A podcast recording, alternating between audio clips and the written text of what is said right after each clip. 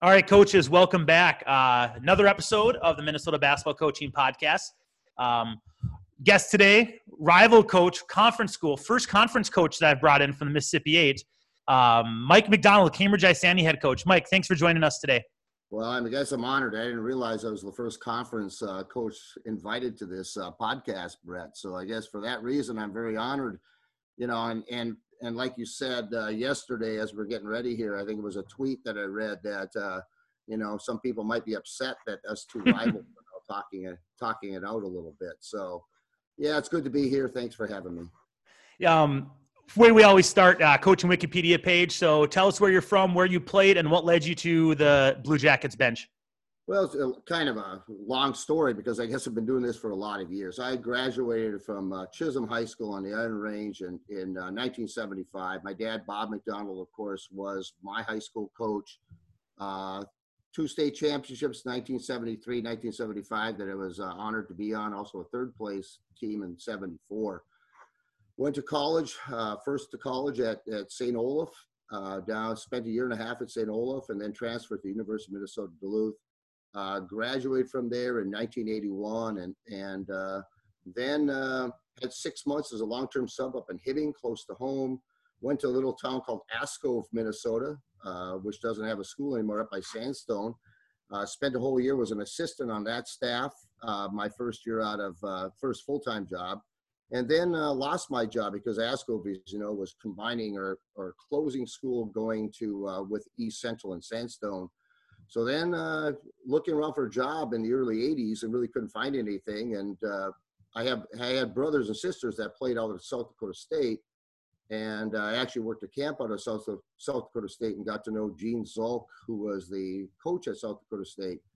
And I said, well, if you hear of anything out in South Dakota, let me know. And I ended up uh, getting contacted by Gene, applied for a job out in Presho, South Dakota Lyman High School.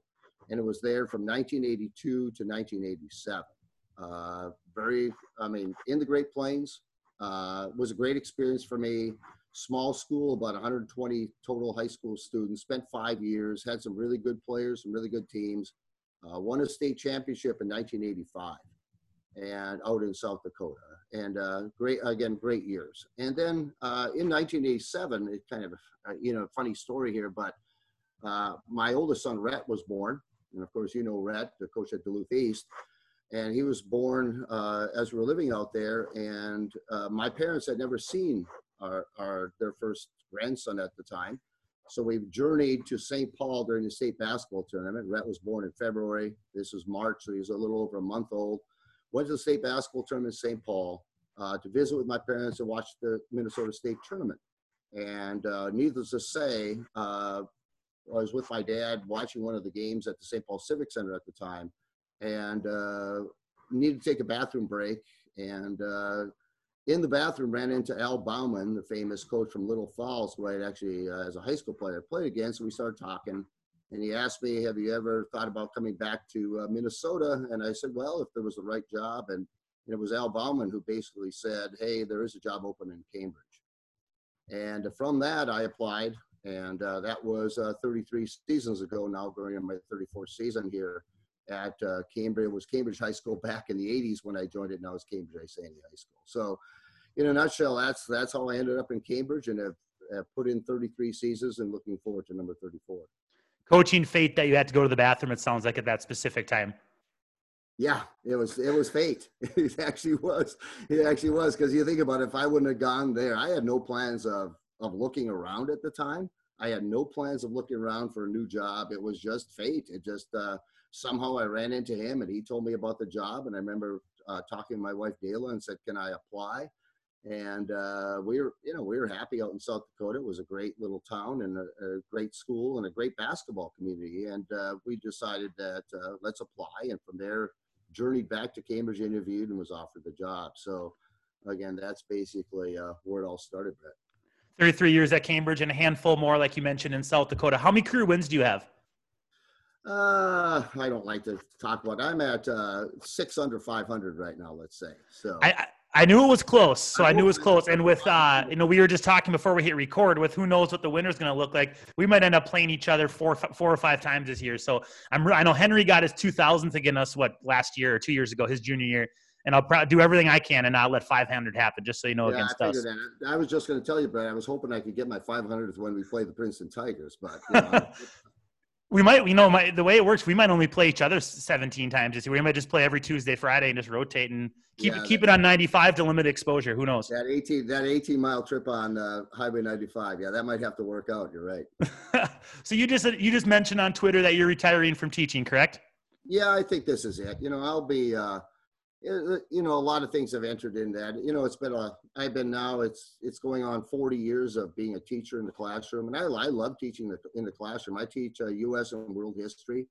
Uh, I enjoy teaching history. I enjoy both the US and the world history, but it's the point in time, I think, where I can, I can step back. I mean, it's, uh, you know, next, um, next May I'll be turning 65 and, uh, my youngest son Kyle uh, is now teaching, and he joined another rival, the uh, the Forest Lake Ranger staff. So he's teaching over in Forest Lake, and quite honestly, I do have him now off my family insurance, which makes decision making a whole lot easier. So, yeah, I think at, at this point I've kind of you know let it let it be known through social media and through talking to people around our high school this is probably going to be the last year for me i you know i'm i'm planning on continuing to coach i still love what i do with coaching and you know, Al, uh, Bill Bauman basically, you know, he showed me that for eight years as being a member of my staff that basically, you know, that that retired gig of just coaching is not that bad either. Yeah, you could always tell, and we'll talk about Bill here at the end as that came through as one of our Twitter questions. But you know, you could always tell that you know, there's in my brief conversation with Bill that he always uh, had teams pretty well scouted with his full time uh, coaching gig, and probably made film watching a lot easier for you. Yeah, totally, totally. And you know, we'll talk if you we'll talk about Bill later. But yeah, Bill was uh, for the eight years of the season, he took a lot of pressure off me. Bill said that was the best coaching job he ever had, being part of our staff. And of course, we're going to miss Bill as he steps aside this uh, this coming season. But Bill made it a whole lot easier for me because he was he was my advanced scout. He was the guy that was watching film uh, his wife Carol, uh, according to Bill, was even a more avid film watcher, which he'd get on Hudl and watch watch film as well. So between the two of them, they watched a lot of film, and it made my life a lot easier, uh, not having to to watch as much film as I did. We Bill would just sh- tell me, "Hey, watch this, watch that," as we prepared for a game or watched our own team play on film.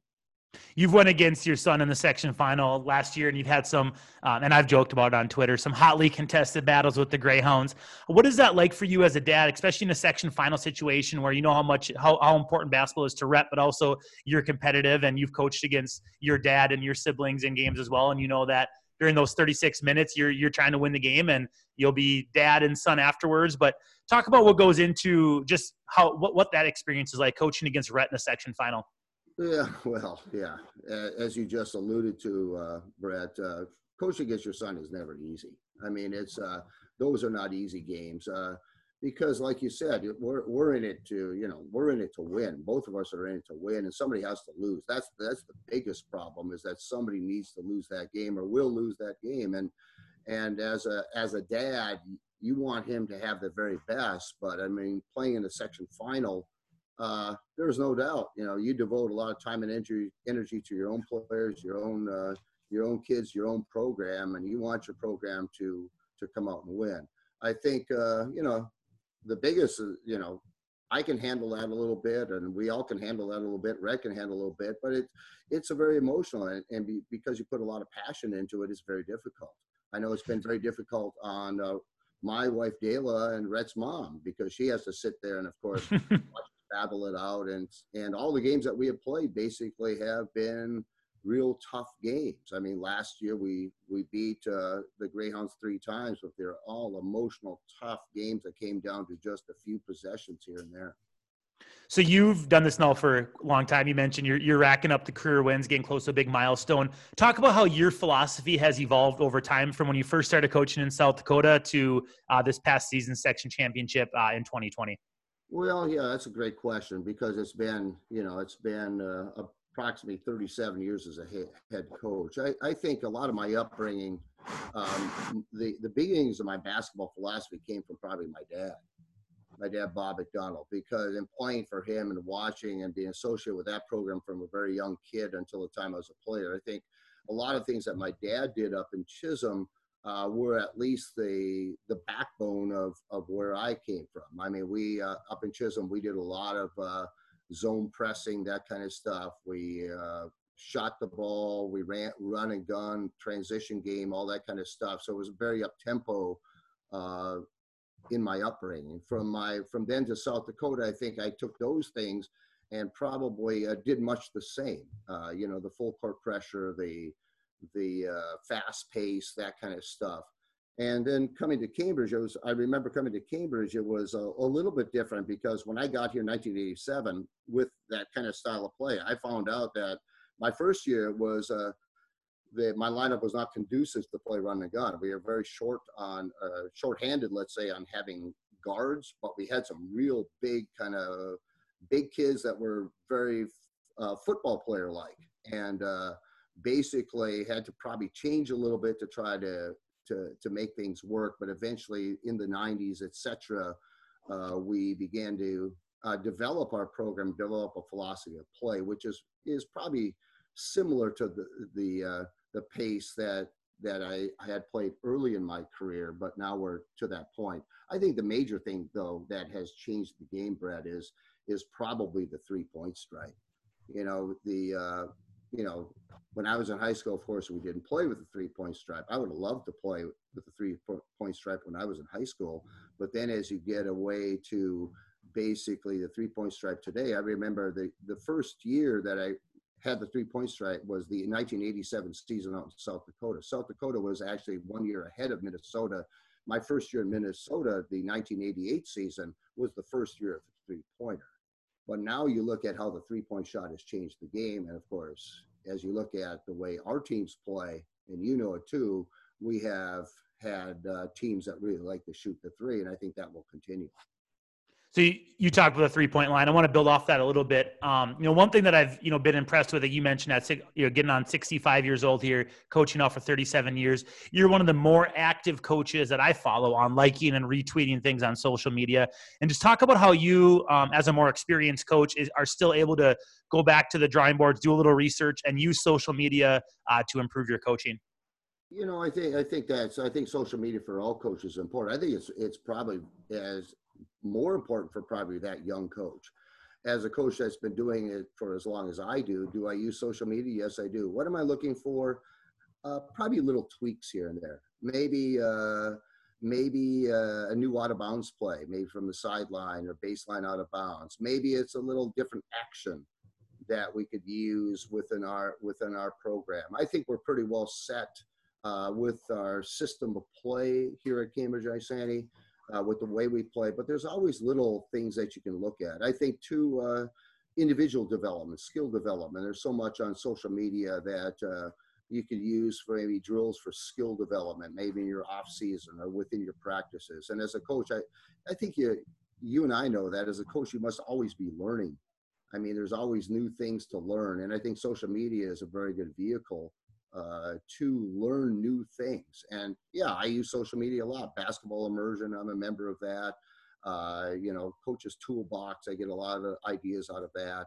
Uh, and just uh, watching Twitter and, and things like that for, for different things. And, and to this day, uh, Bill Bauman and I basically uh, still share things to each other, even though Bill has kind of retired from my program we are in daily contact where he sees a new drill or he sees a new action or, or a new out of bounds play or something like that. So we're always looking for new things, new ideas, and all coaches need to do that basically. And I think especially those that are trying to uh, establish their footprint, maybe a younger coach. I think you hit on the uh, hit on the head when you mentioned trying to find ways to tweak or just slight improvements or, or small adjustments that you can make throughout the season. Because I think that, and I've talked to this with uh, I know, especially with your nephew, when we had Bryce on a long time ago, one of the first guests, uh, was you can really drown in what's out on social media and on Infestra. And if you can, or we're gonna do, you see something over the weekend, you're now all of a sudden trying to put four new plays in on Monday for your Tuesday game. It can it can be extremely counterproductive to your program.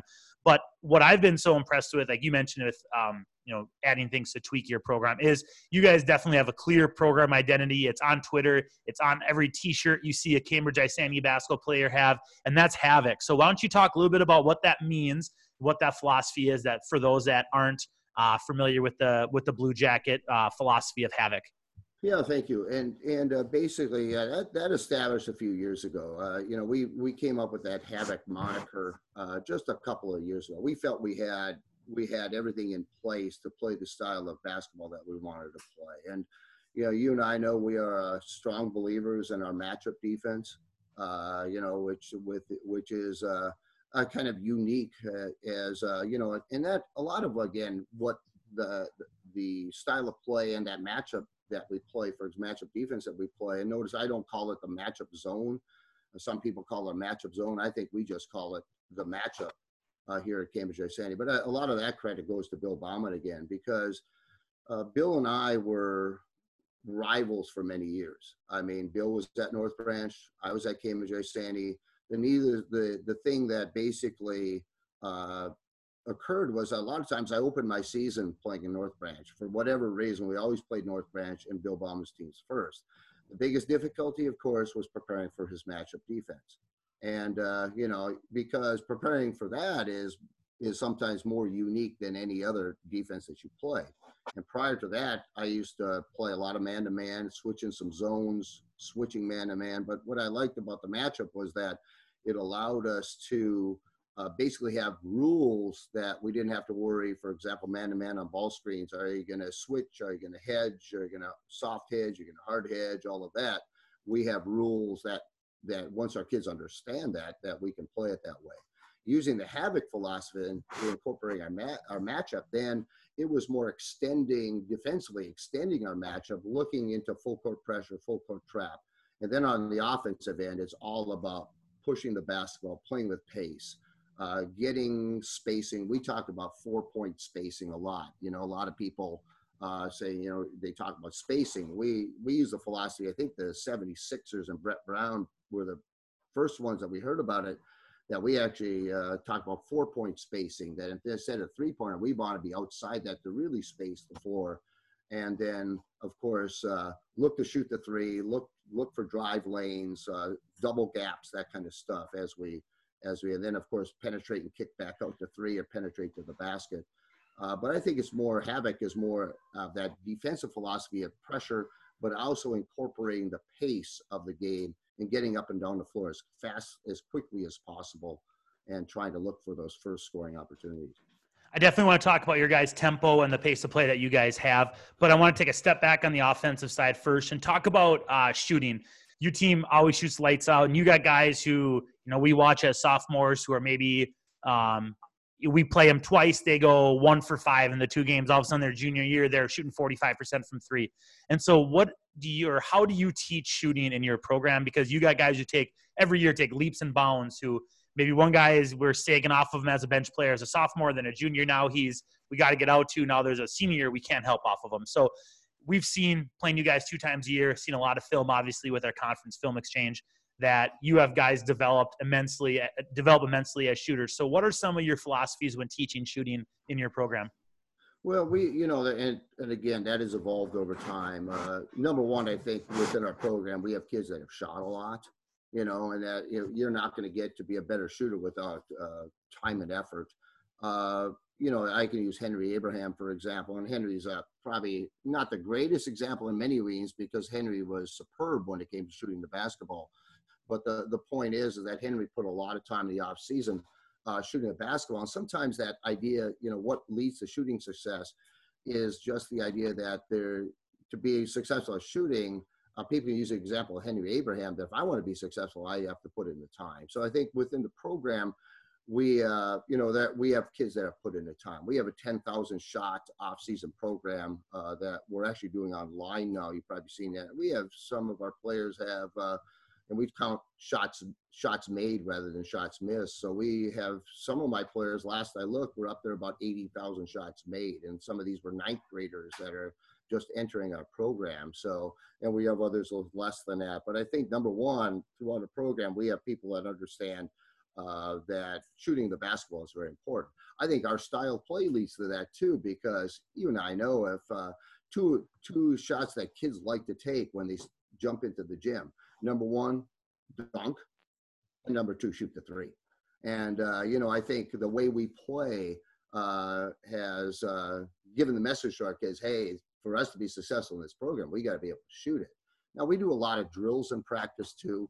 Uh, you know, we uh, we have uh, you know we we talk about shooting off the hop, for example, two feet together, uh, which I'm a believer at. I also think the player needs to shoot the one-two step as well because I think if you're you can do shoot the hop and the one-two step, it makes you very effective with your footwork. We spend a lot of time with footwork. Uh, in a practice situation, of course, it's a little bit harder because on our main floor, for example, we have our, our JV on one floor, our varsity on the floor, and our ninth grade on the third floor. We don't have a whole lot of baskets, but each and every day we spend time, and a lot of our shots actually in a practice situation are three point shots. We, you know, or it's finishes at the rim. Uh, we don't do a whole lot, as you know, we don't do a whole lot of work on mid range stuff, and that's just our philosophy of play you mentioned that you're a big basketball immersions fan and you have the you mentioned the subscription and you, there's a ton of drills and there's a ton of stuff in there that you can just like dive into obviously as a, a subscriber to that but what are some of the main shooting drills you mentioned you're limited on space your varsity team doesn't have 20 hoops to shoot at in a, in a practice so what are some of the drills that you're using in practice that uh, your guys that you found has, has allowed your guys to have the most success in developing their shooting you know, we do a lot of stuff, uh, three ball, two man stuff. You know, we'll shoot spots a lot of times. We'll shoot either a five spot or, or seven spot, seven spot, usually a five spot drill where we'll shoot corners and we'll partner shoot a lot, even though that we sometimes we'll have our one of our other teams uh, clear out a, another basket so we can put another three, four guy, uh, four guys, two pairs at a basket. We shoot a lot of spots. We try to keep track of uh, how many we're shooting. We'll shoot spots with groups of three, maybe three ball, two ball, where we're going to keep track again. We'll compete. I think it's important to compete when you're shooting in practice. Uh, have groups that are competing against each other because then it makes uh, makes it better. I think you know it's uh, we try to do uh, within our offensive system, our passing game offensive system. We do shooting drills, you know, where we're going to do pop back shooting and things like that. So we do some actions of our offense, but it leads to three point shots too. So we try to within our system do a lot, and even in our uh, even in our defensive drills, we're working on matchup. Of course, we're looking we're looking to get shots up against defenders in that case too. So I think we spend a lot of time each and every day. We spend a lot of time shooting the basketball. I don't know. A lot of time for us might mean several drills of maybe a half hour total within a two hour practice situ- situation. And a lot of our emphasis is actually shooting, shooting threes, uh, just because of the way we play. You mentioned your offensive tempo, and you guys have been one of the higher scoring teams in Class 4A. Obviously, Henry Abraham, who just graduated, 3,000 point score, going off and playing Division One basketball at Eastern Illinois. What are some of the uh, coaching points, though, that you have in practice when you're installing? I know you run your passing game in the half court, and we'll talk about that here next. But transition wise, what are some of the things you're looking? What are some of the roles or responsibilities that you guys have within your transition offense? And then how are you drilling that and repping that in practice? Well, we do that. We do this every every day. We we usually start a practice uh, with what we call a one, two, three, four, five drill, which uh, that uh, the uh, the five group of five will have five trips up and down the floor. It's really a five on zero type of uh, situation. In our uh, in our transition game or our fast break game or our tempo game, we do have designated spots that our players run to, and we try to fill both corners, fill both corners we try to get the ball. I think is very important uh, to basically get the ball inbounded as quickly as possible. You know, if you're going to run an effective uh, transition game or up tempo basketball, that ball once it once it goes to the net or is turned over, you got to get it going. And uh, it's very. We have a designated guy. Usually, it takes the ball out of bounds. We try to get it across half court in two seconds in practice you know, and try to advance the ball up the sideline if possible to try to get into our transition game. We have a rim runner typically. Uh, we have we have uh, uh, typically we have a rim runner uh, that runs the rim, and that's usually what we call our four or five man. Our four man is usually our big guy that runs the rim. and our five man is our trailer. So we have a trailer, and that five man inbounds the ball, and we get up and down the floor. Everybody has a designated spot. I think getting that ball out of the basket or getting the ball inbounded is so important. Getting it across the half line is important. And I think all players have to understand in transition basketball that it is probably those first couple of steps in that defensive backcourt that backcourt that important. That's where you have to get out and run. It's not you can't run after you get across. You can't jog to half court. Your wings, for example, on that change of possession, really have to get out and have to get to their spots. In our case, get to their spots and get it going. You can't, you know, it's it's very important. Otherwise, you you're not going to have an effective transition game or effective pace of play you make a good point there about those first couple of steps because I feel like so many teams or coaches want to play fast, and you've seen it. You've seen teams on film.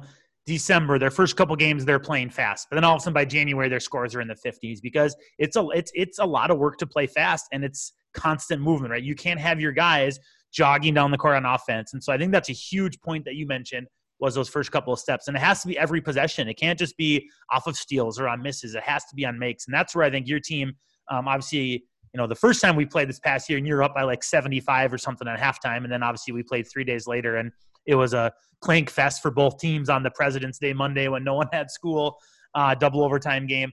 But what's always been so impressive watching your teams, especially when you're, you know, we like when we scout you guys, we really we really like to focus on the and no knocking the conference schools by any means. We like to watch your Andover, your Blaine, your Forest Lake games where you're playing maybe some bigger, stronger, faster 4A programs to see what you guys do because we figure if you're doing it versus them, you know, that's probably a similar type of look that we're going to get. And um, just every single possession, your guys get out and run. And that's why I feel like uh, your team has gone and has is able to roll off a, you know, especially in the past couple years, a 15 to 2, 11 to 1 run in about 90 seconds because your guys constantly are moving and constantly running. So I think that's something that um, in watching your teams play is so important, and it is it happens. 36 minutes, your guys are running.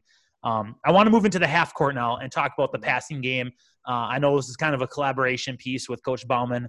Uh, so just talk about your general half court philosophy. You mentioned now transition, getting it out quick, getting it across half court in two seconds.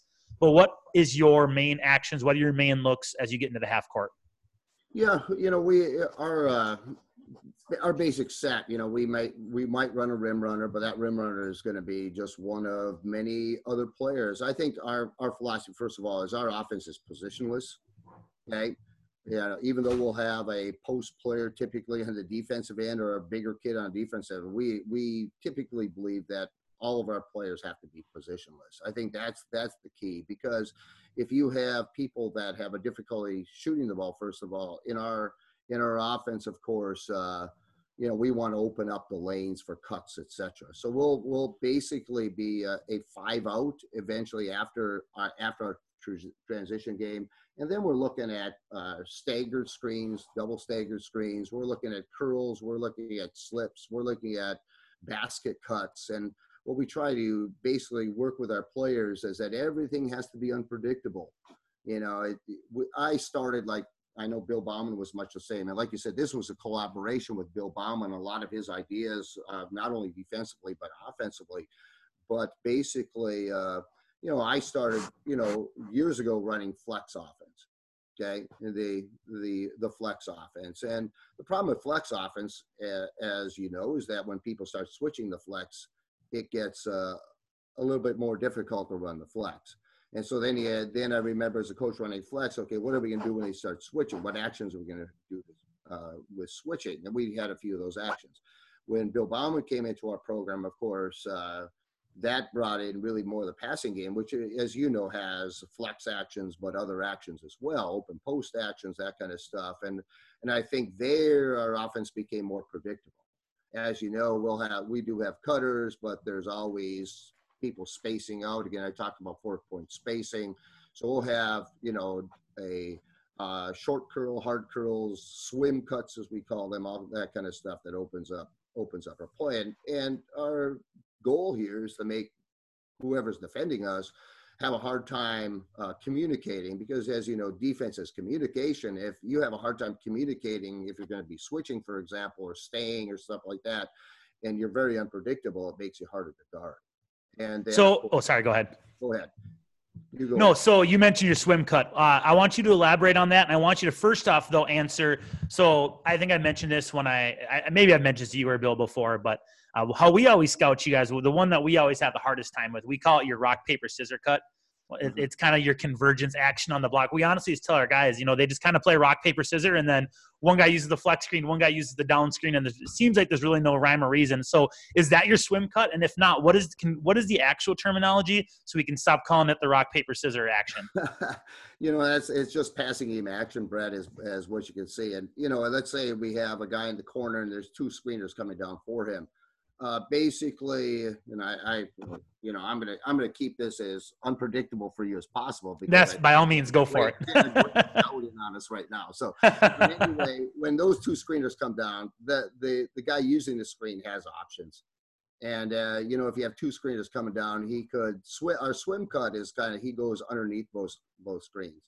Our short curl is he goes curls around the first screener, and our, our long curl is where he can go around the two screeners, and, and then there's a straight pop, uh, a straight. You can come off straight to the top too. And so there's all there's basically four options for every every every guy using screens if he has a stake or single screens much the same you can curl you can swim underneath which is kind of a flex cut i guess you could call it or you could come right back out to the top and a lot of it of course uh, using our offense is our our uh, players need to kind of read the defense. Basically, a lot of our to, for us to be effective, our players have to read the defense. Where is the defense playing you? Is he playing you up top? Therefore, you should swim. Is he trailing you? Therefore, you should curl. Where is he playing you? And I think that that takes a lot of time. I mean, it takes a lot of time to basically get your players to understand what kind of cut is going to be most effective. And we spend a lot of time, uh, you know, with three on three, four on four action, much of our practice is, is very little full court. And Bill Bauman, probably, probably you've heard him talk before too. Bill, uh, we spend very little time in full court. We might do uh, an offense, a defense, an offense, three trips, and we don't spend a whole lot of time in just let's say open court scrimmaging. You know, we'll maybe once in a while we'll mix it up. We do, but it's a lot of a lot of times our our practice is based in the half court, both on offense and both on defense. And I think that's where you can nail it down. You say, well, what do you do for conditioning? We don't we don't run lines very often. The only time we run lines is when we're upset with effort as coaches with our players. They're they're sluggish. We got to get their attention somewhere. Through all of our drills and using transition and our pace of play, we feel that our players can get conditioned into our practice by just showing effort and, in our pace of play on both ends. So that's basically, you know, talking about our offense, that's really that paper rock scissors. Uh, yeah, we want to be we want to be unpredictable. We want to have all cuts and make keep the defense guessing as to what cut they have to try to defend. Let's switch to the defensive side of it here. Uh, I'd, I'd, love to talk offense all day, but uh, we'll, we'll we'll give some defense time because you guys are unique on that side of the ball or that side of the court as well. And uh, one thing that again you guys do a really good job of is you you guys keep their feet moving nonstop on defense. Their feet never stop moving, and you don't. And I think I'm not saying anything that you wouldn't say. You don't have the best athletes in the state by any means. I think you got kids who work their ass off, who are bought into the system, and they're good athletes, good basketball players, but they they truly buy into the system and the style of play that you guys have. And so, what are some ways that you a kind of condition your kids to keep their feet moving on defense, and then also, what are some of your rules on when to jump passes and when to try to turn the team over? You know, it's. I think there, there's a lot of stuff there. I think in practice wise, again, uh, you know, we do a lot of in our in our defense. We have uh, breakdown drills where we'll start uh, maybe a three on three defensive drill. We're playing our matchup principles, are, which is really, as you look at it, it's uh, switching man to man with a lot of communication. Last year, you look at my last year's team, for example, we had, uh, you know, we had uh, Connor Broughton, who's about six foot four, six foot five, and then after that, we, we were loaded with, with seniors. And and uh, but if you looked at our team in warmups, we were not very impressive as as athletes. You know, we had a bunch of guys that were about probably sub six foot tall or sub six foot tall. But the thing is, with guys like, uh, well, Henry Abraham, of course, Michael Ladd, for example, Paul Swanson, the thing that made us effective last year, 24 wins, was that these kids all bought into each other and they understand, understood our defense and played their role so well. So, you know, I think that's important. Uh, that number one, you have to understand our defensive system. I think you talk, you mentioned it right where we don't start stop our feet. We do a lot of like uh, dis- disadvantage drills defensively. Maybe it's uh, five on four where our kids got to just hustle all over the, and uh, take the next pass and close out and keep our feet moving and get to the help side and principles like that. So I think we, in a practice, a lot of our our defensive drills are maybe we start three on three, then we might go four on three, four on four, five on four. We might have a drill where five on four with a guy standing out of bounds, and on the change of possession, then it becomes a five on five going down the other end. Uh, then it would be a five on five coming back to us, and then we'll switch. We do a lot of drills like that that try to incorporate all of our defensive principles, whether it be you know, small sided games, so to speak, or disadvantage situations or transition situations, things like that. And then another, uh, we call it, uh, some people, we call it uh, 10 minutes of havoc or 10 minutes of hell. Somebody, some of my guys like to refer to it 10 minutes of hell, where we're for the, for 10 minutes, it could be a four on four game where we're just, we have like an eight second shot clock and you have to press and you have to look to double and we have maybe a team of six, there's two subs, and you have to sub yourselves out. We just go up and down for 10 minutes, and we keep score, and we do burpees or push ups afterwards for losers to keep there. And we're just looking to push the ball and trap and, and running back and forth, uh, which ends up at the end of our practice a lot of times, uh, ends up as a great competitive conditioner. And we'll do that a lot. Our kids love the drill. I mean, even this summer, the few workouts we have with our kids, they were always asking, "Can we play the 10 minutes of havoc at the end?" Because it is a, a totally fast pace, and we'll we you know we'll count down a shot clock. One of my assistants or myself, and usually it's an eight second shot clock where they have to get a shot off in eight seconds. And we do other drills with that too and that really creates the pace of our practice and then works on on the conditioning piece of the two Brett. I'll spare you some of the details of your matchup zone uh, since you don't want to give me a free scout, and I totally understand that. I do want to ask, ask this one question about your matchup defense. You mentioned it's kind of like switching. What's the give me a quick summary on how your matchup defense or the matchup, like you mentioned, is different than a switching man defense? Well, I think the the, the biggest thing I, I think is very similar. I think uh, you know we don't we don't stay if a guy, for example, if you're guarding a guy at the top and he passes and cuts, we don't follow that guy. We don't follow. We'll we'll follow him to a certain point, and then we'll give him up to another player, and then we'll look for the guy that fills that next spot or that next pass. So on the ball, very much has man-to-man principles. We we do switch ball screens a lot. We've done we've doubled ball screens at times if we want to double off ball screens. Uh, we've actually worked last year on icing ball screens a little bit, but we're we're basically in a situation where we do switch a lot of, of ball screens. If it's a if it's a down screen, of course, that's an easy switch for us. Uh, but I think the basic difference between a switching man to man and our matchup is what do we do with cutters? Uh, basically, again, like I said before, when a ball is passed, the guy will, our defender is told to jump to the ball. We don't like to give any face cuts. He'll take him, the, the cutter will go down into the paint or that free throw line area. Then we'll give him up to the next player and we'll then jump to that next pass. And that's where we try to get aggressive with trying to take away that next pass. It's all about ball pressure, too. We talk about to a lot of our kids, too, in our defense, and it, it's any defense that we expect to put ball pressure ball pressure on the basketball to to try to create a poor pass. You know, if your your hands are down, for example, we talk about high hands a lot, at least one high hand, and we talked about putting ball pressure on, mirroring the basketball, all that kind of stuff to put pressure on the basketball to make that next pass tougher. And that next pass could be a perimeter pass or a pass into the paint.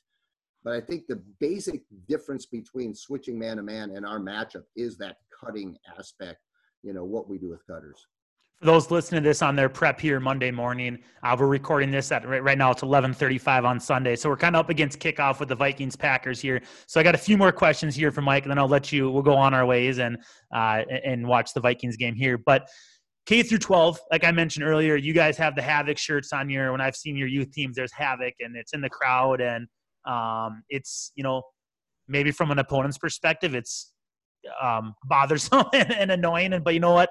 When you take a step back and look at the the culture that you've created there in Cambridge, um, it's what what all of us, all the coaches, what what we should all strive for is that unifying term or that unifying mentality or philosophy within our program. So talk about what that looks like uh, on the offensive defensive side within your um, you know work ninth grade level on down into your your youth ranks.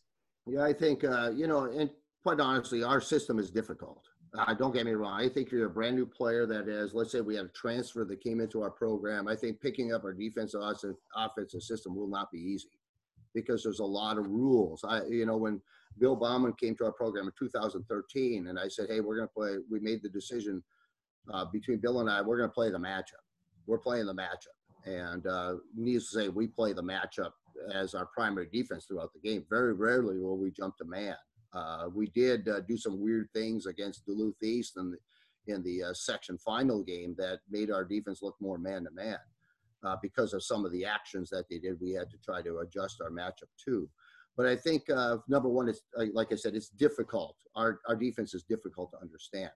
Uh, at the ninth grade level, many of our, our players have are first exposed to the matchup. Uh, we try to teach it. A lot of times, where we start is we try to teach a switching man to man. That's where it all starts.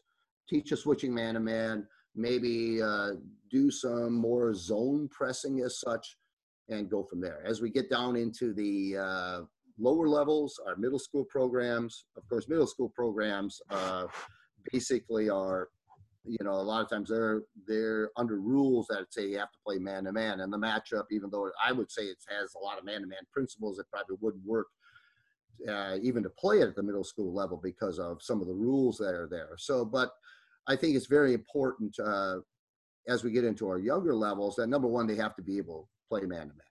I think uh, that's where it all has to start. I, I, I'm, you know, I guess uh, you can win uh, as a youth coach by playing zone. You can win, but as a high school coach, waiting for players to come out of your youth levels, I think is important. Number one, your players have to play man to man. Can they play switching man to man at your youth levels? Yes. Do we try to get them to do that? Yes. Uh, offensive wise at youth levels, our passing game is difficult. Where do we start? Like to start with maybe some flex action, flex action at the youth levels that will lead eventually to playing passing game at our high school level. And we try to use our passing game principles with our ninth graders, and of course just ramp it up a little bit as each and every as we get to the varsity level one of the questions that came through on Twitter uh, was fitting system to players or having your players fit your system. Now you you mentioned you have the Broughton kid back, who I know is a good athlete, quarterback of the football team, and um, kind of just the the guy that did a lot for you that maybe didn't show up in this stat. You know, Michael Ladd was scoring, Henry Abraham was scoring a lot. You had the shooters off the bench, but Broughton was the one who I feel like felt like did a lot of stuff. And he was able to guard some bigs that you guys went against, provide a little bit of a rim protection um, you know, when maybe your defense would get broken down or maybe teams would break the press or whatever the case may be. Um, you return him, but you have big roster turnover um, this year. You know, JV team was pretty solid. But talk about, you know, how will you change things? Will you try to continue to fit the players to your system, or will you will you tweak things to fit the players that are coming in? You know, that's, that's good. I think you always have to tweak it a little bit, but I, I think uh, throughout our program, I think that Havoc system, our system of play, is an exciting way to play. I think it's come to our players know that that's how we want to play, and that's that's how they would want to play. I think most of our players want to play that system. It's an exciting way to play. So, will we? Will the players fit the system? I, I think they know that that they have to work on their skills to basically fit in our system. Will we tweak our system to fit players from year to year? Yes. Uh, years ago, uh, you know, we had a a team. We had a big guy by the name of Luke Johnson, for example, you know, and you remember Luke, he was a big wide body inside.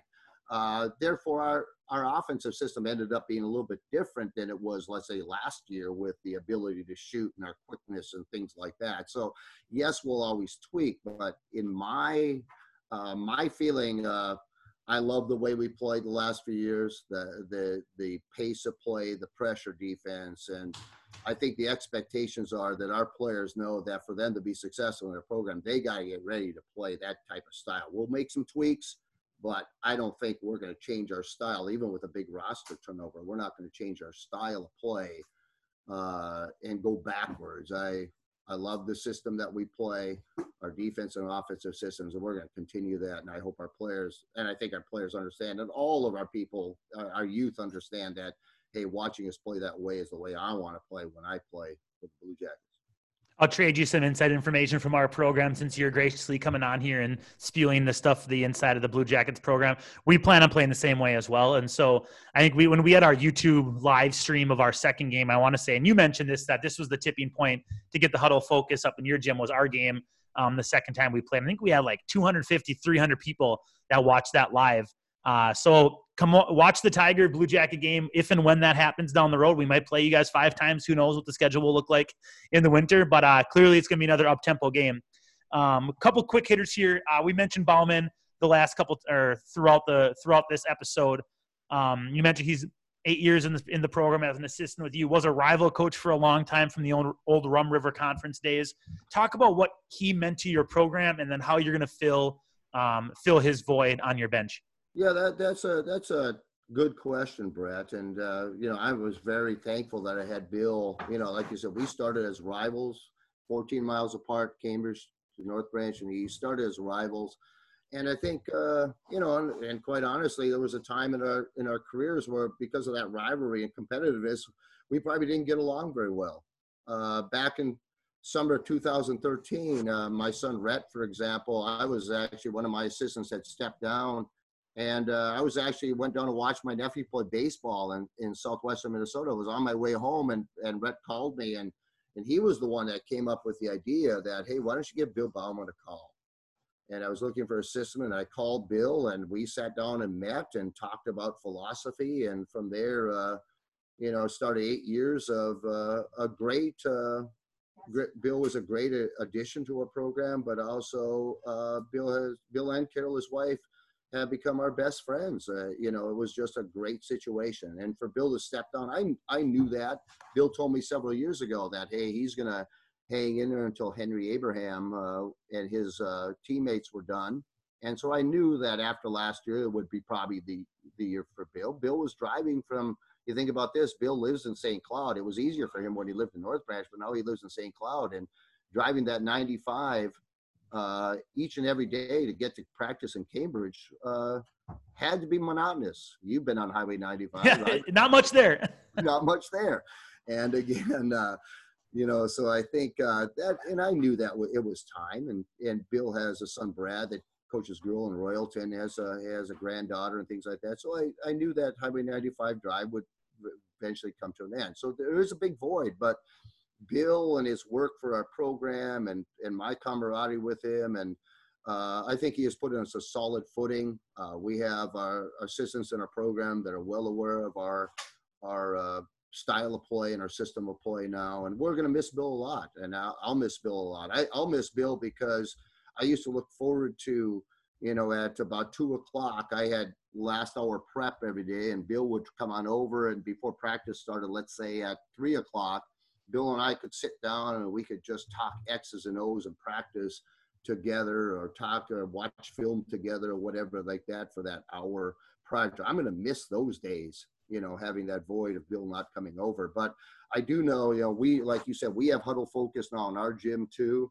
And uh, we just put it up this summer and we actually uh, did a try run, taped one of our practices and Bill will probably still be a member of our, of our Hudl team over it. And I know this summer he was watching practice, and of course, I was getting notes from Bill as he watched practice. So he'll still evaluate what we're doing, I'm guessing. And I'm, I'm looking forward to his uh, continued evaluation because I know he will still watch us and he has uh, uh, still a huge connection with our program.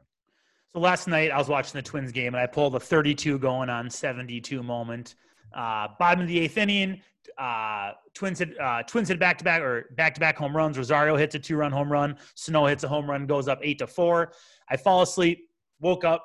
Uh, the the post game was on. I was like, oh, they won. Look at my phone. I got about seven notifications throughout the McDonald family talking about a, some sort of dance off related thing. So, getting to cut to the chase. Who's a better dancer, you or Rhett? Well, that's a you know I, I he was talking a little trash. I think he it, was. I, it, one of the things that came out last night. Rhett is a very good dancer, but you know he was saying that he kind of gave me the onus that I was a better dancer than my wife Dela, And uh, that's a tough one there because she would claim, and she does claim that she's a far better dancer than me. So I think maybe Rhett got his dance moves a little bit from his mom as well, even though Rhett said it was me. You know, I grew up during the disco years of the 70s, and I was a young guy in the 70s in my teens or early 20s. So, you know, I, I thought I was a pretty good dancer back then. But, you know, when you don't practice, it's like the game of basketball. If you don't practice your dancing, I think that is uh, you're going to lose your skills a little bit. Rhett, I think, spends a whole lot of time practicing. You know, he, uh, he must practice those dance moves before he got on TikTok the other day because uh, actually, if you know my son Rhett, a little story about him. Even as a young kid, he would uh, he was a great choreographer of dancing dancers. You know, he'd have my daughter Kaylee and her friends, and he'd be he'd be the choreographer for him. So Rhett's skills at dancing is much more than his dance skills. There's a lot of he's got a lot of choreography skills too. All right, Mike. Well, I appreciate you coming on and sharing that story. That I'm sure Rhett's going to be extremely thrilled. That's going to be out there. Um, so hopefully everyone. It, there's a lot of information here. Hopefully, everyone makes it to the last minute to hear the uh, really the most important part of this episode was hearing about Rhett's career as a choreographer for his little sister and her friends. So, uh, Mike, I appreciate it. Uh, take care, stay safe, and hopefully we'll see you soon. I hope to see you soon, Brett. Thank you for very much. Thank you very much for having us. We'll look forward to seeing the, the uh, Tigers in the future. See you, Mike.